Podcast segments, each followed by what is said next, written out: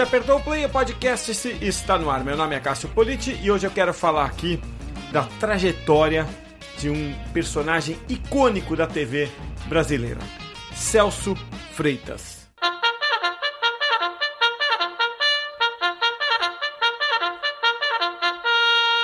Na edição de hoje do podcast, a gente tem um convidado aqui muito especial que é, você certamente conhece jornalista pela Casper Libero, completando 50 anos de carreira, apesar da pouca idade. Prestes a completar 66 anos, fato é que começou aos 16 lá em Criciúma, a capital brasileira do carvão e da cerâmica, mas para mim a capital brasileira do jeans e onde eu tenho alguns grandes amigos que eu adoro visitar. Celso Freitas, é um grande prazer ter você aqui. Obrigado por aceitar o convite para participar aqui do podcast. Prazer é meu, Cássio. Muito obrigado. Obrigado também pelo convite feito pela Júlia.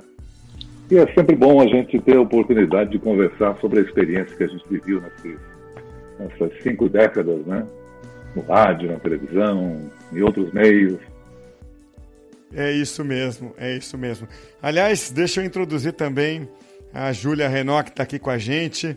Júlia, repórter do portal Comunique-se, que foi quem teve a iniciativa de convidar o Celso. E já agradecendo também a Record, né, que autorizou a participação do Celso hoje aqui.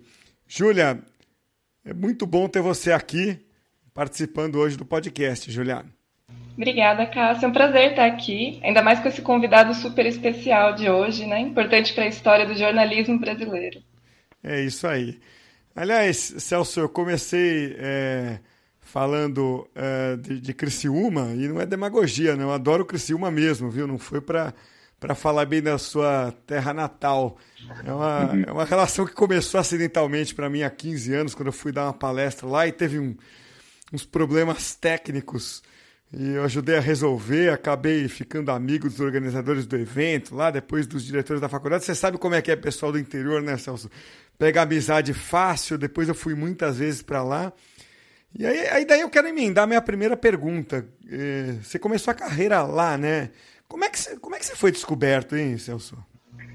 é, é, eu, não, eu, não, diria que foi sinistra a, a, a, a abertura da carreira, né? Na verdade, eu, eu, fui convidado a fazer um teste na emissora local, a Rádio Eldorado, que era a principal emissora da cidade, só tinha duas, né? A Eldorado e a Difusora. E, e, o convite foi feito pelo proprietário da rádio, que era um primo distante do meu pai. Coincidentemente, a gente estava num velório de um tio, irmão do meu pai, e eu fui apresentado ao Dionísio, que era o dono da rádio, como filho caçula. E uma troca de, de, de cumprimentos, ele vira para mim e diz assim: Você tem uma voz boa, por que não vai lá na rádio fazer um teste? Eu fui pego de surpresa, que eu jamais imaginei é, é, é, enveredar pela carreira de locutor de rádio coisa parecida. Né? Eu era um estudante é, e, de repente, aquilo me plantou uma, uma, uma, uma, dúvida. Acabei indo na emissora, me apresentando, falando do convite que eu recebi por, por parte do proprietário da emissora e, e comecei fazendo estágio né, na locução é, à noite. Depois do curso no Colégio Marista, eu ia para a rádio de 10 à meia-noite fazendo leitura de textos dos comerciais.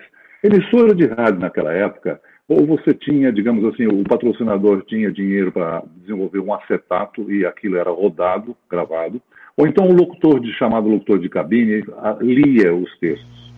Então, meu primeiro aprendizado foi interpretar e, e, convidar as pessoas a comprar sapato na Casa Flórida, tecido na Casa Imperial, coisas do gênero, né?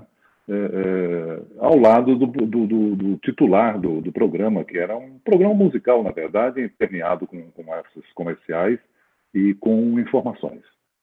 A carreira de jornalismo, no jornalismo aconteceu quando fui dispensado dessa emissora três meses depois, é, e convidado pela concorrente, onde o responsável pela rádio escuta é, tinha passado no vestibular, estava se mudando para Florianópolis, porque a faculdade, a universidade era só em Florianópolis, e abriu uma vaga na rádio difusora.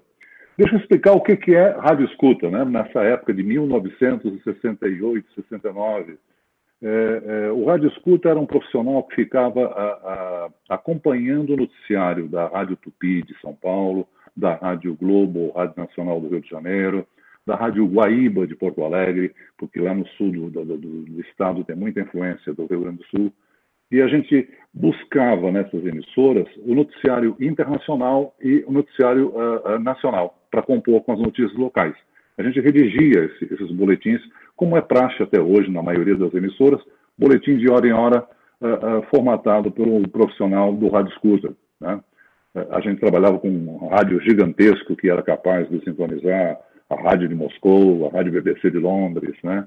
Mas a gente focava mais nessas emissoras aí. Porque na época não tinha fax, não tinha telex, não tinha o que a gente tem hoje, eh, não tinha internet, né? Que é a facilidade que você consegue fazer o acompanhamento da notícia em qualquer país, em qualquer lugar.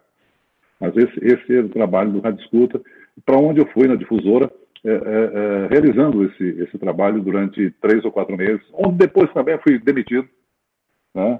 E, e aí houve, digamos assim, um convite para uma emissora local, regional, Lauro Miller. É, eu acabei optando por uma proposta que veio pra, de mudança para Joinville, na Rádio Colom. Recebi uma proposta nesse interim para trabalhar na capital, mas fui, digamos assim, orientado por colegas dizendo: olha, você ainda não está preparado para ir para a capital, lá só dá cobra. É, era um lugar de projeção, de, de destaque, né? e onde eu acabei, depois de quatro, cinco meses, voltando para Florianópolis, trabalhando na Rádio Diário da Manhã, durante um ano e pouco, e também na Rádio Guarujá. Então, o início foi em rádio, mas sempre voltado para o jornalismo, como rádio escuta e como, como redator e apresentador de noticiário. E, bom, você é, teve esse início, é, imagino que tenham sido poucos anos, né? Porque não, não demorou muito para você aparecer no Jornal Nacional, né, Celso? Como, como é que foi essa passagem? Porque eu já ouvi história sua de apresentar o Jornal Nacional de Brasília muito cedo. De quanto tempo a gente está falando aí? Olha, é, é, o, início da, da, da, carreira em Florianópolis foi, digamos assim, o centro de referência e com, com prazo maior de trabalho, né? um ano e pouco na Diário da Manhã, mais um ano e pouco na, na, na, na Guarujá, eu tinha aquela vontade, aquela ânsia de chegar ao Rio de Janeiro, chegar a São Paulo, centro grande, uma oportunidade maior, e, e eu não conhecia ninguém. Eu acabei me alistando no Exército, porque até então, grande parte dos jovens do Sul prestavam serviço na PE do Rio de Janeiro, eram chamados Catarina. Né? É, só que na, na, minha época não cessou a ida de, de Catarinas para o Rio de Janeiro e a gente foi é enviado para Brasília. Isso foi em 72. Em 72 eu já estava em Brasília, é, comecei a trabalhar na Rádio Nacional, onde fui, é, digamos assim, orientado para apresentar o Jornal Nacional de Brasília. Na época era televisão preto e branco, não tinha ainda em 72 começou a televisão colorida no Brasil, né? Mas Brasília ainda transmitia em preto e branco. Não tinha equipamento para gerar matéria uh, colorida. Uh, eu fazia o, noticiário local e eventualmente a narração das notícias de Brasília para o Jornal Nacional, que era apresentado pelo Cid Moreira, pelo Chapelin. Inicialmente era Cid Moreira e Hilton Gomes. Né? Uh, isso foi de 72 até 75. Então, digamos assim, foi o início da carreira. Eu, eu comecei a apresentar o jornal, não tinha 18 anos. Você tem uma ideia. Eu comecei no, no início de 73 e, e fui fazer 18 anos em, em setembro, né? Depois de estagiar uma semana no Rio de Janeiro com um grande nome do rádio, uma referência, e também da televisão, Heron Domingues. Puxa, que, be que beleza. É. Pra gente, pra gente é um, um, mito, né? Quer dizer. Sim, o, o Heron foi uma, uma referência porque, digamos assim, o Brasil inteiro, através da Rádio Nacional, que era, era uma potência até então, durante a, a Segunda Guerra Mundial, era, era, a pessoa que trazia as notícias do front, né? Ele, ele narrava, apresentava diariamente o Repórter S. Exato, sim. É... Diga, diga, Júlia. Celso, eu vi algumas entrevistas suas em que você disse que nem sempre jornalismo foi uma vontade sua e que você foi ganhando um gosto assim pela profissão conforme foi passando o tempo. Como que foi esse processo para você?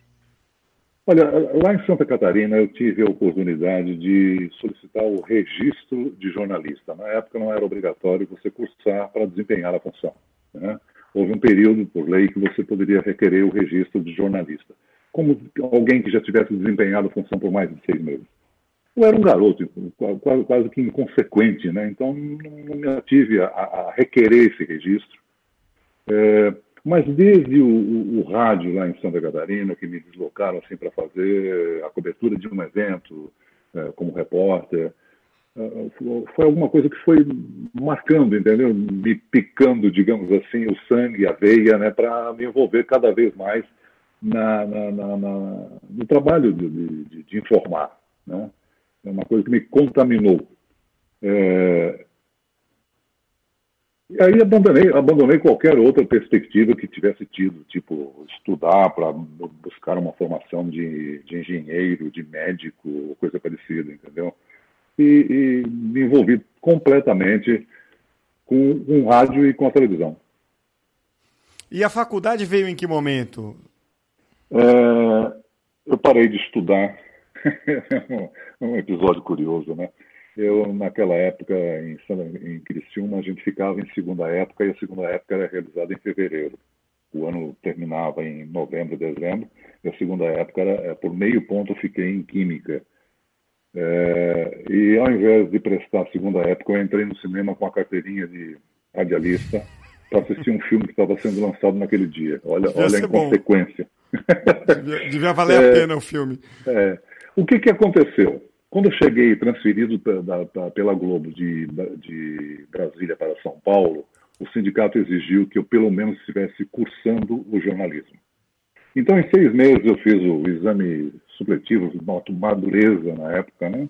consegui concluir o segundo grau é, e prestei o vestibular o, o, a oportunidade da, da, faculdade foi muito, muito, muito boa, porque, digamos assim, teve uma noção da, da amplitude do papel que o jornalista tem na sociedade, é, aprofundou um pouco mais a, a, minha responsabilidade como jornalista. Né? Apesar de já ter uma experiência, um convívio com os grandes profissionais e tudo mais, é, é, foi muito importante. Eu cursei a faculdade e me formei em 79, na época eram três anos, hoje são quatro, né? É, e aí eu pude desempenhar minha função e cada vez mais me embrenhar pelo rádio, pela, pela televisão. É, foi, foi relativamente cedo, né, é, a faculdade ali. É, e, e, e 79, né, quer dizer, então começou a, a, a, trabalhar efetivamente com o noticiário no começo dos anos 70 e está até hoje. Mas pegando ali para o começo da carreira, o momento de amadurecimento, eu estou listando aqui de cabeça, Celso, alguns fatos né, que você provavelmente cobriu no dia a dia ali como jornalista, seja como é, apresentador, seja com qualquer outra função. Mas rápido aqui me vem direta já, morte do Tancredo, queda do muro de Berlim, morte do Ayrton Senna, né? só para citar alguns é, que é, são os mais relevantes, que me vêm à cabeça, não estou querendo dizer os mais relevantes da história, não, tá? Só os que me vêm à cabeça. Qual foi a cobertura mais marcante, a mais difícil da sua carreira? Duas para citar aí. Olha, para jornalista, eu acho que não tem cobertura mais difícil, não. É até a mais empolgante, talvez. Né? Você citou uhum. realmente os fatos mais relevantes, mais importantes da, da nossa história. Né? É, o, o, o, outro dia eu lembrei que o fato de a gente viver essa, essa, esse isolamento, essa quarentena, né, foi no período da, da doença do Tancredo Neves. Primeiro presidente eleito, né, é, primeiro presidente civil depois da ditadura, que não, não tomou posse, né, e era para tomar posse em 15 de janeiro, veio falecer dia 21 de abril. Nesse período, na Globo, a gente tinha um esquema de plantão. Né? onde a gente ficava realmente é, tipo soldado no quartel, pronto para qualquer momento entrar no ar para dar uma, uma, notícia. Enfim, era o, o, acompanhamento de todo o estado de saúde do, do, do presidente eleito. É, foram, foram, mais de, de 30 dias, quase 40 dias de, de quarentena, né, que a gente ficava de plantão no, na redação.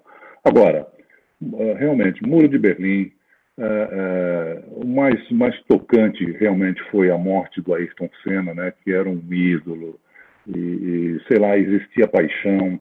É, me tocou profundamente, por exemplo, que a minha filha era apaixonada por acompanhar as corridas, e, e de repente nesse dia ela caiu em prantos. Eu também, eu apresentava o Fantástico nessa época, né, e, e de repente você uma coisa sinistra né, que aconteceu, assim, perder um grande ídolo, uma grande paixão que todo brasileiro tinha.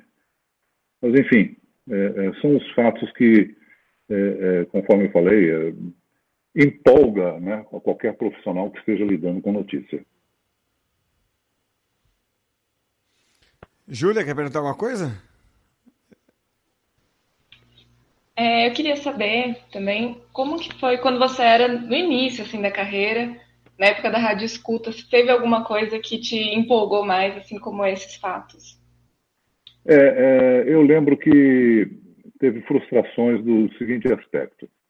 É, eu era rádio escuta na Diário da Manhã de Florianópolis em 70 e julho de 70. E de repente eu, eu nesse nesse rádio gigante chamado Rallycraft, que era a marca do rádio, né? eu ficava girando o dial, ouvindo até rádio da, do Uruguai, da Argentina, é, enfim. É, e era de, de manhã, e de repente eu, eu detectei uma rádio de Montevideo anunciando o sequestro do embaixador Aloysio Dias Gomes, era, na verdade um cônsul em Montevideo. Ele foi sequestrado pelos guerrilheiros do Tupamaros, Tupamaros, Aliança Libertadora Nacional.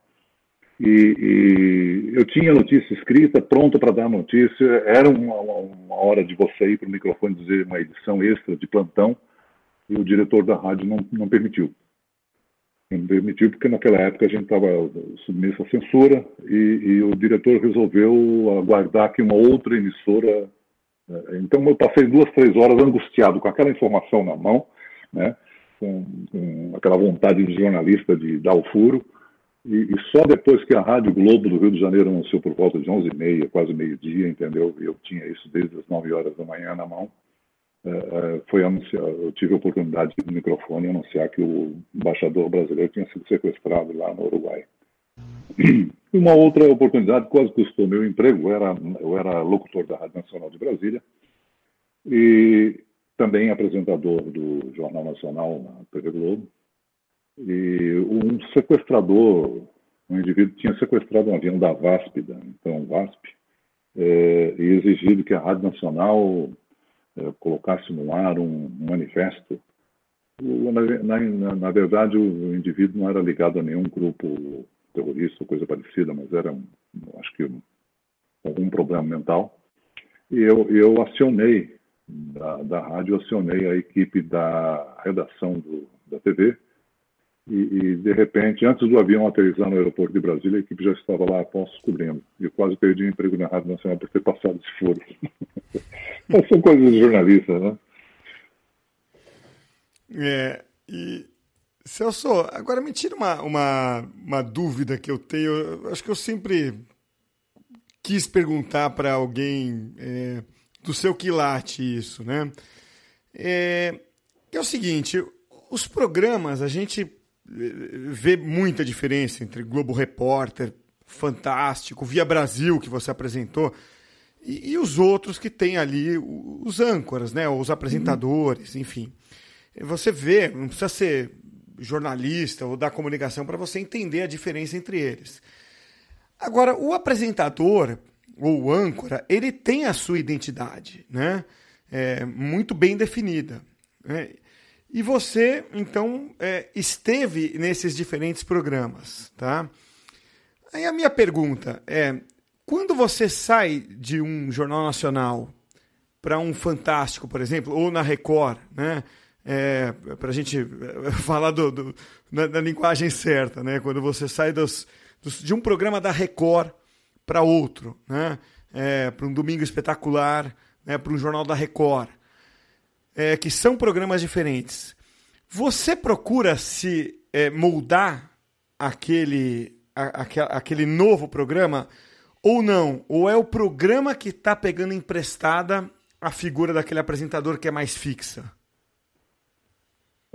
A gente desenvolve uma sensibilidade. Né? Eu, eu gostaria aqui de aproveitar, até como orientação às pessoas que estejam nos ouvindo e, e queiram, digamos assim, se apaixonar e enveredar pelo jornalismo, o telejornalismo, é, o indivíduo, pra, principalmente na televisão, para ele ter sucesso, é, é, é, eu lembro da orientação do Heron Domingues.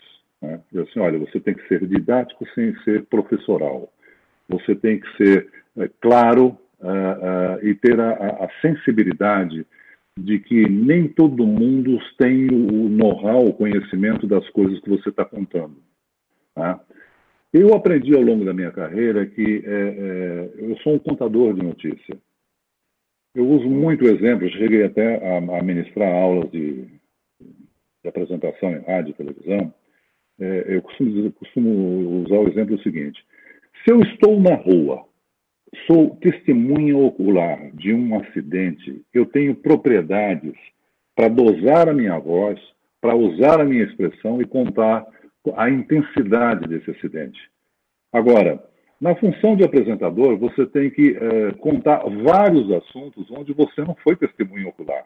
Mas você tem que é, ter precisão, clareza, dimensão para transpor isso para os ouvidos e a, e a, mente das pessoas que estão te acompanhando. Né? E em termos de eh, como se localizar, na verdade, quando você eh, entra numa, telinha, você começa uma, um, um programa ou coisa parecida, você tem que ser simpático. Parece que você está batendo na casa daquele vizinho onde você acabou de mudar no apartamento e pedindo assim: você tem um pouquinho de açúcar para me prestar? É, você não chega arrogante, você usa sua simpatia. Então, esse é um, é um, é um item, digamos, de entrada. Com o passar do tempo, no seu, no seu desenrolar, no seu, no seu dia a dia, o que, que você tem que uh, transpassar para o, o, espectador? A empatia. O que, que é empatia? Na verdade, é a oportunidade que você concede ao telespectador de uh, uh, sentir em você o que ele está sentindo com relação à notícia que ele acabou de receber. É a tua expressão, é, é, é o teu tom da, da, da voz, né? É, isso chama, é, chama empatia. Com o passar do tempo, vira carisma. Né? A, a ponto das pessoas assim, ah, não, o seu, o, o, a, aquele jornalista eu, eu ponho a mão no fogo. Então, sabe, vira quase que um, uma, uma, divindade. Né? É, agora, com relação a, a, você se posicionar em cada programa, é, é para quem é dirigido o programa. Né? Você, por exemplo, numa revista dominical, você pressupõe que as pessoas estão em casa, relaxadas, o, o timing, a sensação é, é, outra do dia a dia, do noticiário da noite, que é curto em termos de tempo, e digamos assim, e você tem muito assunto para passar. Então, é, tem pouco espaço para você, digamos assim, brincar, relaxar, comentar né, é, é, é a, a informação. Enquanto que numa revista dominical, é, é um, um, time diferente, uma sensação diferente. Né? É, eu apresentei o Você Decide. É, aqui vale a pena uma ressalva, por que, que me, me convidaram para o Você Decide? A Globo pagava um serviço de telemarketing por cada ligação que recebia para o telespectador optar por qual final dos três ele, ele optava ela, ela, na verdade, enxugava ou cortava, limitava o número de ligações, porque era muita gente ligando do Brasil inteiro. Então, se ela deixasse, ela pagaria uma grana absurda. E, e às vezes, uh, uh, ocorreu um sentimento de que as pessoas tentavam ligar e não conseguiam. E aí, de repente, eles resolveram tirar um ator na condução do programa para botar alguém com uma informação de credibilidade, de jornalismo. E eu apresentei o programa durante dois anos, é, no final da década de 90, início, da, início de 2000. Então, é, cada programa tem um, um, um quê, né? E aí depende de você desenvolver acessibilidade. Até as próprias matérias têm um outro, uma outra duração. Numa revista eletrônica, o tempo de duração de uma matéria é mais extenso do que no jornal.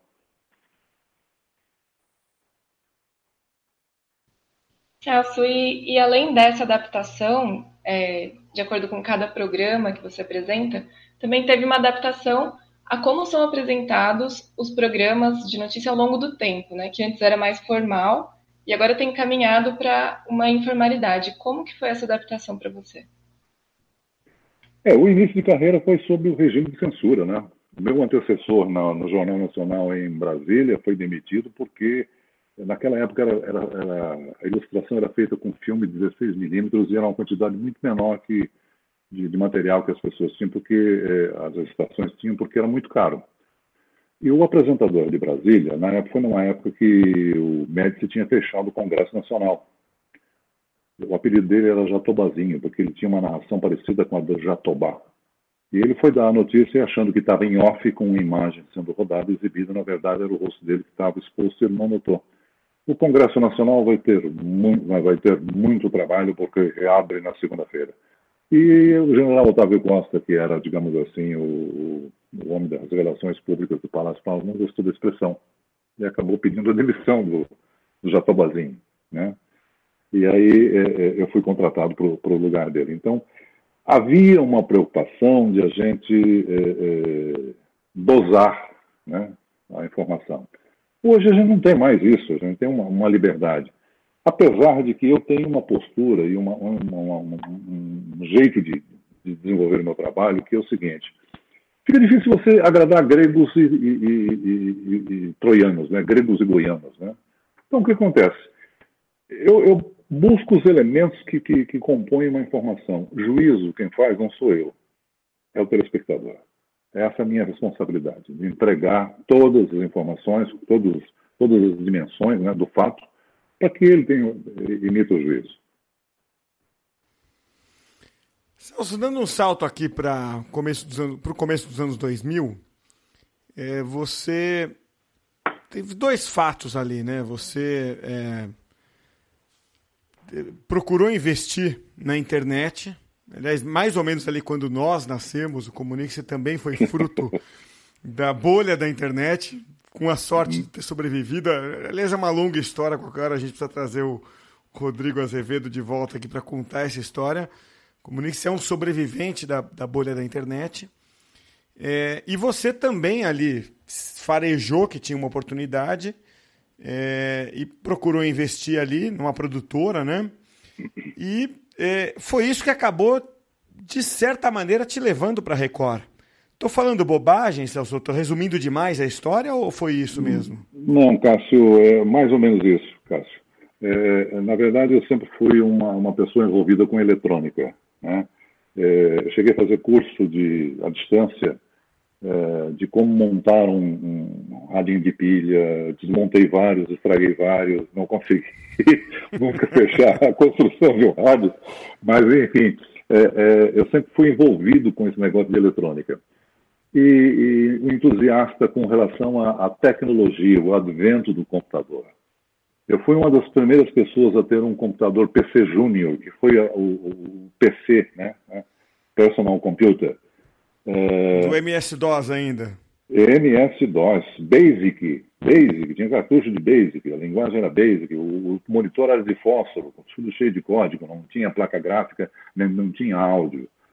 É, no outro dia eu estava lembrando que eu fui pioneiro e, e cheguei a apresentar um, um, um acontecimento né, que foi o boom da, do advento da, dos consoles de games que ocorreu em 1989. É, Nintendo, não lembro qual outra marca, mas foi um Globo Repórter que abordava devia grande... Devia ser o Mega Drive. Mega Drive, isso mesmo foi um, uma grande venda que ocorreu no Natal, naquele ano de 89, é, onde a Neide Duarte fez uma reportagem mostrando isso. E eu fui, além de apresentador, eu fui o repórter do, do advento dos games no computador. Por quê? Em 89 ele ganhou a placa gráfica e a placa de áudio. Então, o Pac-Man, o Príncipe da Pérsia eram os jogos mais uh, sensacionais que tinha na época. Né? Eu cheguei para o Armando Nogueira e falei que eu conhecia essa área, que gostaria de desenvolver algum trabalho para realizar um programa. E o Armando comentou comigo, Celso, isso é muito restrito hoje. Mas a ideia continuou na minha cabeça e, de repente, surgiu no GNT um convite para que eu fizesse um programa. Existia um programa na TV americana, que não lembro qual, que era traduzido e exibido pelo GNT, e, e recebi o convite para realizar a produção de um programa aqui foi realmente o advento, o início da, da, da tecnologia, que acabou a reserva de mercado e estava acontecendo isso na vida das pessoas, mudando o comportamento na, na, em várias áreas, né? E eu digo, pô, vamos investir nisso. Eu comecei mambembe numa produtora e, de repente, a coisa ganhou corpo. A, a, o GNT resolveu investir e, e fazer mais, mais produções, mais programas de um programa semanal, eh, mensal virou é, quatro programas por mês. É, eu, digamos assim, consegui reunir técnicos, jornalistas, pessoas envolvidas com tecnologia. Né? Eu lembro que convidei Cora Ronay, do, foi do Jornal do Brasil e do Globo, para ser uma, uma colunista no, no programa. E, e, a gente desenvolveu todo, todo um trabalho de cobertura. Paralelamente, a gente não ficou restrito só à tecnologia. Na, no Hipermídia, a gente, além de cobrir os eventos do Comunique-se, né, é, é, a gente produziu é, em mil, no ano 2000, início do ano 2000, ou, ou 1999, um programa, um projeto grande para a Varig. Ela tinha a intenção de mostrar em canais é, pagos no exterior é, programas que mostrassem o Brasil do ponto de vista de turismo, culinária, esportes radicais. E a gente viajou o Brasil aproveitando o mote dos 500 anos, descobrimento, mostrando isso no Tribos e Trilhas. O programa é, foi exibido pela TV Cultura e era exibido a bordo dos aviões da Varig em voos internacionais em inglês e, espanhol. Só que a, a Varig entrou num processo de falência, né? e, consequentemente, esse projeto não foi, não foi em frente. Mas a, a, a Globo, no ano 2000, não entendeu que, por exemplo, a, a AOL, que é uma empresa de tecnologia, de repente comprou a Time Warner, né? E, e, de repente eles descobriram e entenderam o seguinte: olha, como você tem a competência, a habilidade para fazer rádio, fazer televisão e fazer internet, nós queremos que a sua empresa, a Hipermídia, seja uma empresa orbitando nas organizações. Só que isso durou pouco tempo, houve a bolha, né? Houve a bolha logo em seguida e os recursos minguaram, minguaram no, no, no portal, minguaram na, no próprio cabo, e, e, eu tive que desmontar, por exemplo, a estrutura que eu tinha montado de 50 profissionais trabalhando na, na produtora é, e abandonar a ideia de produtora. Paralelamente, houve um convite para vir a São Paulo e, e conversar com um ex-colega de, de Globo, chamado Carlos Amorim, que estava desenvolvendo o projeto do Domingo Espetacular. E eu não saí daqui sem um contrato e uma, uma oportunidade de vir, da qual eu me sinto orgulhoso, né? porque, eu, digamos assim, eu fui um ponta de lança dessa estrutura que existe hoje de investimento em jornalismo na Record. Porque até então, eu participei da, do auge da Globo no que diz respeito à liderança de audiência, era um negócio absurdo, né?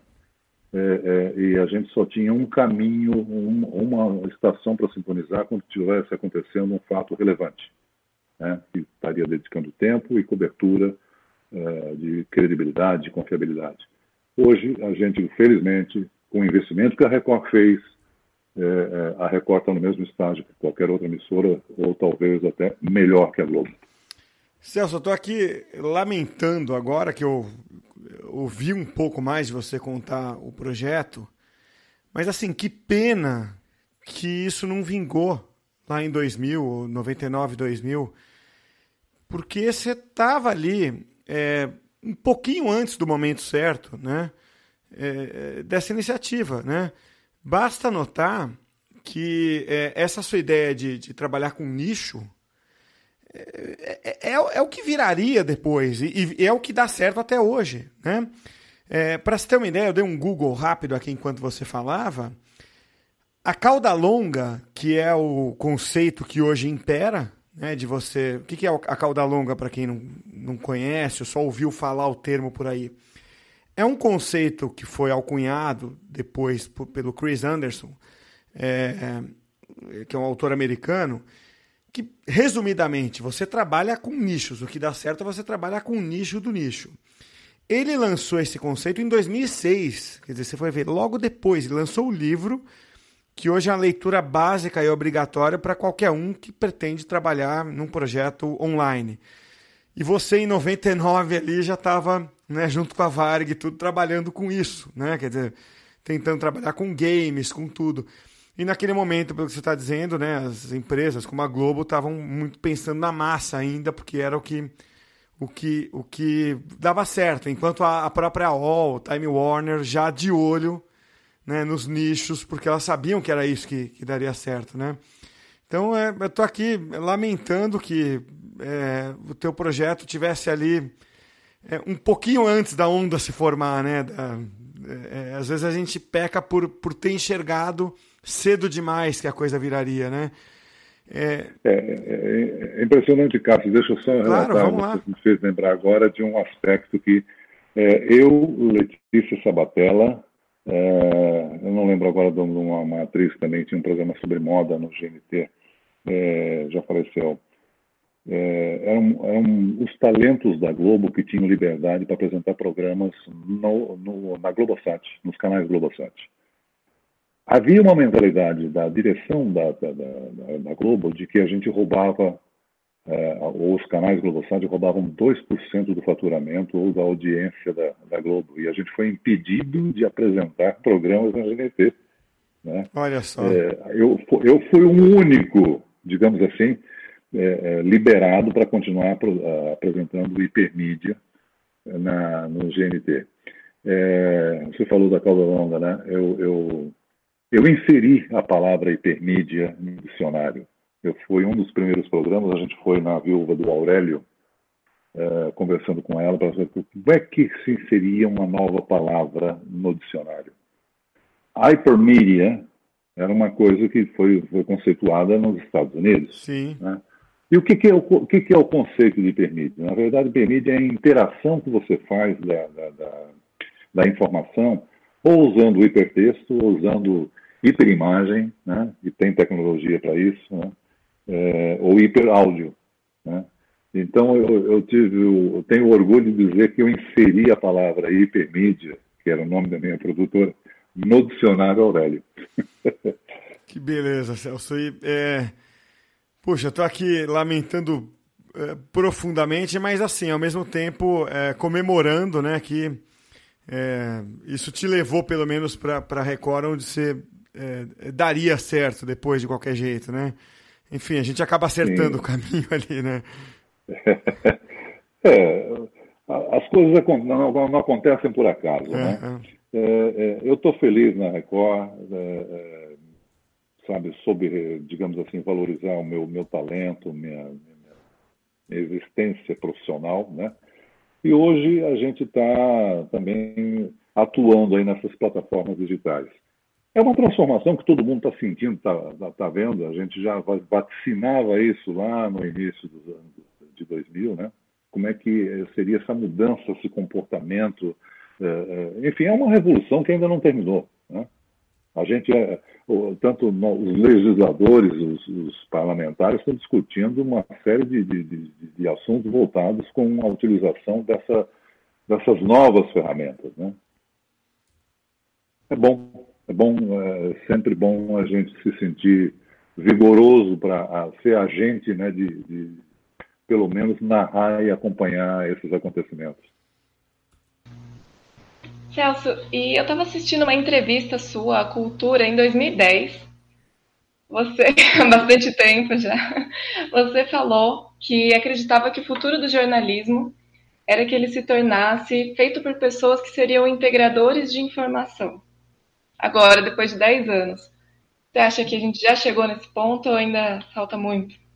Não, eu acho que os, os canais não estão devidamente azeitados. O que eu quero dizer é o seguinte: nós, é, houve um tempo que a gente era um ditador da informação, né? que a gente não permitia que aquela pessoa que estivesse recebendo a informação contestasse ou acrescentasse algo relevante àquilo que você acabou de, de, de informar, de passar. Hoje, com a, a, a, interação, a participação, oportunidade, recursos que a gente tem, quanto mais você abrir a oportunidade para a, a pessoa agregar o conhecimento dela a algo que você acabou de ceder, de transmitir, essa, essa informação e esse trabalho se tornam mais valiosos. Cássio está congelado? Não, não, não estou. Eu estava, na verdade, aqui, Celso, é, me perdoe, porque eu estava é, pensando e pesquisando ao mesmo tempo próximo assunto, que é tem a ver com o que você acabou de responder. A Júlia perguntou e você respondeu. Uma dessas ferramentas é o podcast, que nós estamos aqui, onde nós estamos agora. E onde você acabou de entrar, né, Celso? Eu estava justamente aqui me perdoe você, me perdoem os, vocês, você e Júlia, me perdoem os ouvintes. Mas eu estava justamente fuçando aqui que o JR 15 Minutos com o Celso Freitas, que acabou de entrar, já é top 200 no Brasil em audiência, né? ou seja, já está entre os top, é, os, os 200 mais ouvidos podcasts do Brasil no, na categoria notícias. Né? É, mal, mal nasceu, então, ou seja, se a gente voltar a esse ranking do Chartable. Vou deixar o link aqui para quem quiser depois dar uma fuçada. É, ele mal nasceu já está ali entre os, os, mais ouvidos. O que não me impressiona muito, porque a Record faz um trabalho muito sério de podcasts. Eu estou falando isso não é da boca para fora, não. Eu conheço o pessoal que faz o podcast da Record. Por N razões, estou muito envolvido com podcast. Conheço mesmo, já tive reuniões por outras razões com o pessoal da Record. A Record leva muito a sério a coisa de podcast, inclusive para monetização, tudo. E agora o Celso está nesse, nesse é, projeto é, de, de podcasts. Né? Como é que nasceu isso e aonde vai chegar isso, Celso? Ô, Cássio, antes de mais nada, obrigado por me dar aí um número que me deixa é, entusiasmado. Né? é, é, tão recente que, sei lá, a gente está duas, três semanas com o programa no ar, a gente não tem ainda um, um, um feedback do, da amplitude do, do podcast. É, os temas, é, a gente sempre pega uma, uma, reportagem do Jornal da Record que seja relevante, e aí você sabe que tem mecanismo para medir o interesse das pessoas, não só através da televisão, mas através de portais, e a gente aprofunda, né? É, esclarece sempre com, com um trabalho de um especialista e um, com um repórter, com um repórter que trouxe a informação no Jornal da Record. É, o pedido da minha participação nisso já é de longa data, já era para ter começado no final do ano passado, mas eu resolvi entrar de férias, coisa e tal, ficou adiado para esse ano e a pandemia atrasou um pouquinho, que só, só na, no último, nas últimas semanas é que a gente começou a produzir e colocar no ar. Para mim é gratificante porque é uma espécie, o podcast é quase que um rádio, uhum. né? A oportunidade de você, você conversar com as pessoas e, e aí é o desafio de você sintetizar e ser objetivo. Eu tive um professor chamado Emir Nogueira na, na Faculdade Casper Libro, que professor de português falava jornalismo tem que ter, que ter concisão, precisão e clareza, né? os, três, os três itens. Mas em 15 minutos você tem que tratar a fundo um assunto de, de interesse da, da grande massa. É, é um, é um exercício de como se a gente estivesse fazendo rádio. Né? Tem uma equipe jovem e, e muito, muito competente. Né? O desafio é você adaptar essas ferramentas que nos permitem nos, nós vermos as pessoas e, e registrarmos isso com qualidade e, e disponibilizar para que as pessoas tenham interesse também em acessar. Né? É, eu estou feliz, estou feliz com esse trabalho. É, eu acho que cada vez mais isso vai ser ampliado, porque o stream possibilita isso, né? Você está dirigindo, você busca normalmente, se, como você tem sede, você busca algo para beber, você tem sede de informação e você busca alguém de referência, de renome, uh, e creio que eu, eu, contribuo com isso, entendeu? O meu nome, eu acho que empresta uma, credibilidade para que a gente realize um trabalho de conceituado.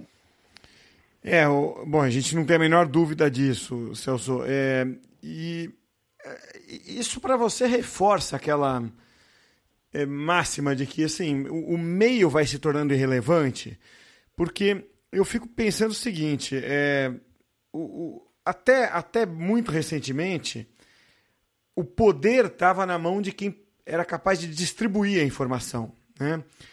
E o que vai acontecendo agora é que o poder está na mão de quem é capaz de produzir o conteúdo. Né? É, você tem essa sensação também?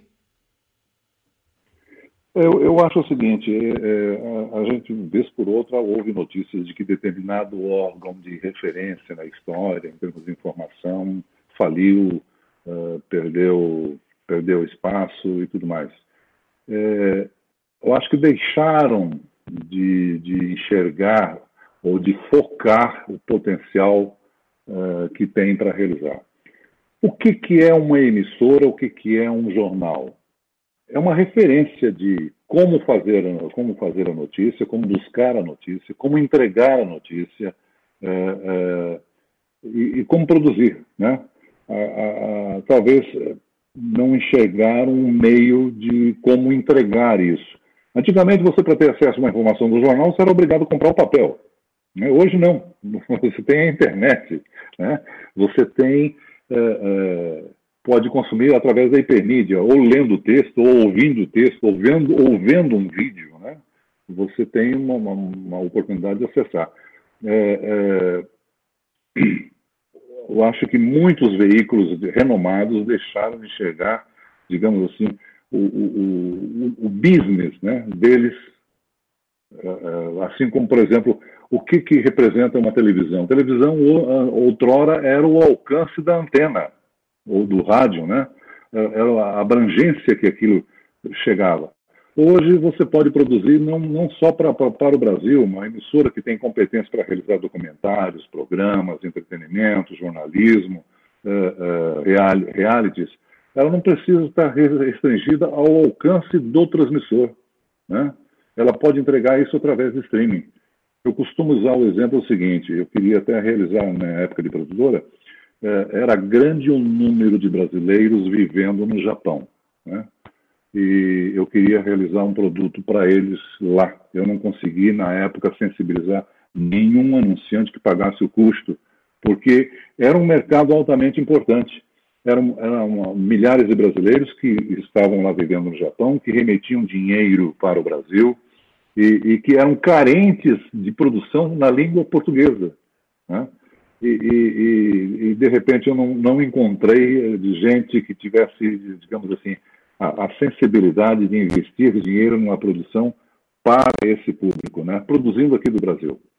Então, essa, os nichos, as oportunidades, às vezes as grandes corporações não enxergam e acabam perdendo. Sei lá, é, é, a gente teve na, na, década de 80, 70, 90, a, Abril com a Veja, por exemplo, que tinha um alcance muito grande, que tinha um número de assinantes uh, significativos. E ela jamais, eu acho que chegou a fazer um estudo de quem é esse público, o que eles buscam, como é que a gente pode, como órgão, uh, de competência de realizar conteúdo, abastecer. Né? E, de repente, isso se perdeu. Foram se dissociando e, e deixaram de ser, digamos, uma massa é, de patrimônio, né? podemos dizer assim. Celso, e para acompanhar essa mudança no jornalismo e nos veículos, o jornalista também tem que se atualizar, né? Tem que mudar um pouco. E a gente tem visto cada vez mais uma convergência aí do jornalista saber fazer muitas coisas, assim como você. Como que você acha que é o futuro do jornalista? Como que vai ser daqui para frente? Júlia, não é só o jornalista, não. A gente, eu já falava isso lá final da década de 90. No futuro, o futuro é um, um constante é, aprendizado, um constante é, acompanhamento das novas ferramentas que estão à disposição.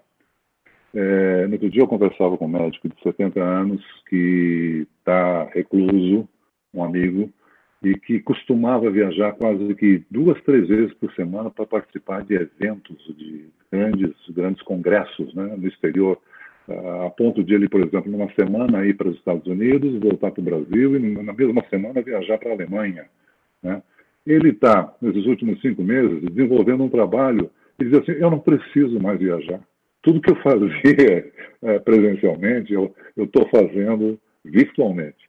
Então, é, eu acho que essa pandemia está ajudando, digamos assim, a, a, transformação de comportamentos, né? De, de, a gente se adaptar à, à nova realidade, de, de, aprender coisas novas, assim como, por exemplo, os professores estão aprendendo a, a manipular um, um, software, uma aplicação para dar aula virtual, e os alunos também se acomodando, se, eh, se, se aculturando, né? De assistir a aula virtualmente. Né? É claro que o presencial vai continuar existindo? Vai, mas não na frequência que a gente tem, tem, tinha. Né? Eu acho que as pessoas vão, vão saciar essa vontade do presencial uh, uh, pela oportunidade da velocidade de você acessar a informação através da tecnologia. A tecnologia veio para ficar, não tem, não tem retorno, né? ela, ela só precisa ser, digamos assim, aprimorada em termos de legislação, em termos de comportamento, em termos de legislação. Né? É, é, é uma realidade. Outro dia a gente estava fazendo aqui um podcast a respeito dos motoboys, né, que estão aí ganhando, o, o, acontecendo, né, um, saciando o problema de entrega, de delivery e tudo mais. E, e em contrapartida, Está mudando o comportamento, porque antigamente existiam empresas que tinham registro e tudo mais, e hoje é uma nova realidade. O governo está estudando uma oportunidade de, digamos assim, cobrar um imposto pela atuação dessas empresas de tecnologia que são mundiais, mas que atuam aqui dentro do Brasil. Então é, é, é ampla a, a, a reforma, a revolução que a gente está vivendo e que não terminou ainda não, viu? Celso, já tomamos aqui quase é, mais de 50 minutos do seu tempo. Então, antes de agradecer, quero dizer aqui que a gente tem é, nesse podcast hoje três gerações batendo um papo. E você deu uma aula aqui pra gente. Sabe que eu tenho no Comunique-se aqui a missão né, de é, pegar uma geração aí da Júlia, dos 20 e poucos anos, e fazer um trabalho de, de desenvolver essa turma aí, é, eu com os meus 40 e poucos, né? E, e eu me policio para manter a minha bola bem baixa, né? Assim, nesse trabalho, é, na hora de bater um papo com eles, né? Para justamente quando eu chego nesses momentos aqui, eu não passar vergonha, né? Porque é, quem dá a verdadeira aula aqui é você, né? Então eu não passo vergonha na hora que que a gente fica diante de, um, de alguém como você aqui, que, pô, com toda a humildade vem aqui e bate esse papo que inspira tanto a gente. E, e a, a, Júlia veio super empolgada alguns dias dizer: Olha, putz, o Celso topou falar com a gente. Eu falei: Então, Júlia, você vai participar, não, você não tem opção. Ela estava toda acanhada, não, eu exijo que você venha para o papo junto com a gente. Geralmente, podcast sou só eu, né? Mas aqui você tem, tem que participar, porque isso, né? E, e Júlia, você tá aí, a gente somos todos colegas, não é, Celso? Não tem essa, aqui é só uma questão de, do ano em que cada um nasceu aqui. Fora isso, somos, somos todos colegas e, e nos tratamos como tal. Então, é, quero te agradecer muito, Celso, por, por essa boa vontade de bater esse papo é, e compartilhar tanta história, tanto conhecimento e ao mesmo tempo, além de agradecer, desejar muito sucesso para o seu podcast. Obrigado, viu, Celso? Eu que agradeço, Cássio. Eu quero dizer que eu admiro essa juventude que não tem limites e tem velocidade muito maior que a gente, né? É. Fôlego para assimilar essas novas ferramentas que estão surgindo. É, agradeço a oportunidade, o carinho, a atenção que vocês me dedicam. Uh, transferir conhecimento, transferir experiência é uma coisa que eu aprendi dos meus mestres lá no início da minha carreira, me ensinaram, entendeu? Eu não, eu não cursei nenhuma faculdade, nenhum, nenhuma escola para o início de carreira no rádio ou na televisão. Fiz faculdade, fiz, mas o início mesmo de carreira foram colegas que, digamos assim, fizeram uma transfusão né, do conhecimento, da experiência, me ajudaram muito. Então, essa oportunidade que a gente tem de passar a experiência né, daquilo que a gente trilhou é muito importante. Parabéns para vocês. Obrigado, Celso. E, Júlia, obrigado também por é, correr atrás e, e, e, oferecer esse conteúdo ao podcast aqui internamente. É, foi de muito valor aqui. Obrigado, viu, Julia? Imagina, eu que agradeço. E foi exatamente isso que você falou. Além de uma entrevista, uma conversa, foi uma aula mesmo. Uma oportunidade incrível que eu com certeza vou levar para o resto da minha vida. Né?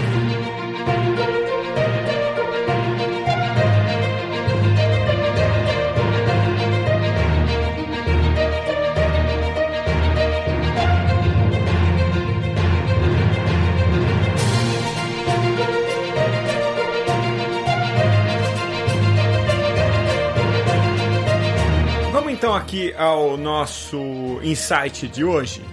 É aquele mesmo combinado de sempre, né? Eu trago aqui um insight do papo de hoje e te convido para você também pensar no seu insight aí. Lembrando que o podcast de hoje é oferecido pelo Influence-me, a plataforma do grupo Comunique-se em marketing de influência. Esse influência aí é com Y, tá bom?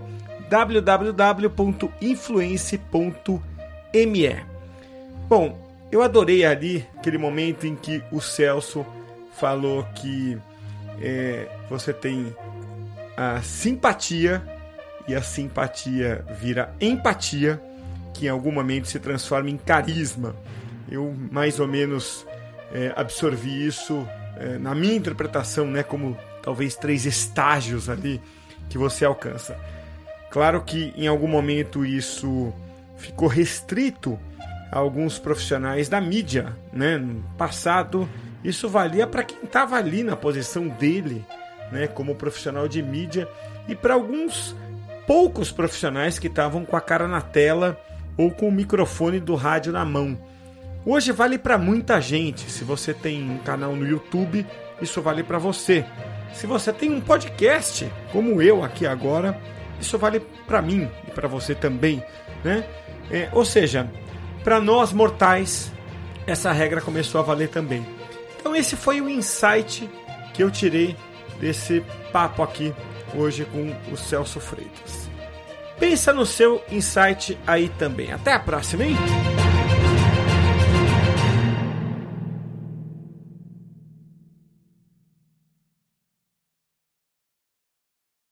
For confidence in your financial plan, look for a CFP professional. When your financial advisor earns the CFP certification, it means he or she is trained to provide ethical financial planning across a holistic range of topics, from retirement and investing to taxes and estate planning, all in your best interest. So, with a CFP professional, you'll feel confident in your financial plan today and tomorrow. Three letters do make a difference. Visit letsmakeaplan.org to find your CFP professional.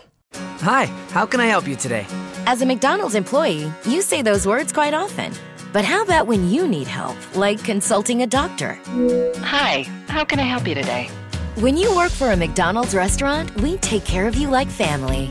With free virtual doctor's visits, including getting prescriptions and refills for you and everyone in your family. Apply today at careers.mcdonalds.com and find out more. The benefits described herein are only available at participating restaurants.